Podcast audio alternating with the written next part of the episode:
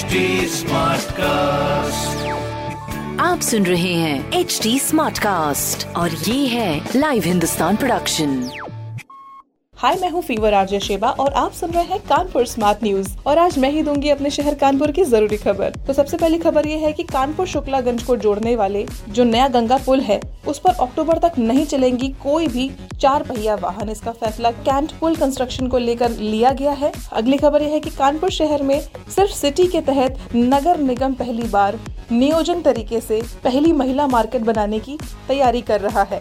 ये market 4900 square metre के area में बनाया जाएगा। तो महिलाओं तैयार हो जाओ, बिल्कुल सेफ़ होगा और सब कुछ आपकी ज़रूरत का होगा।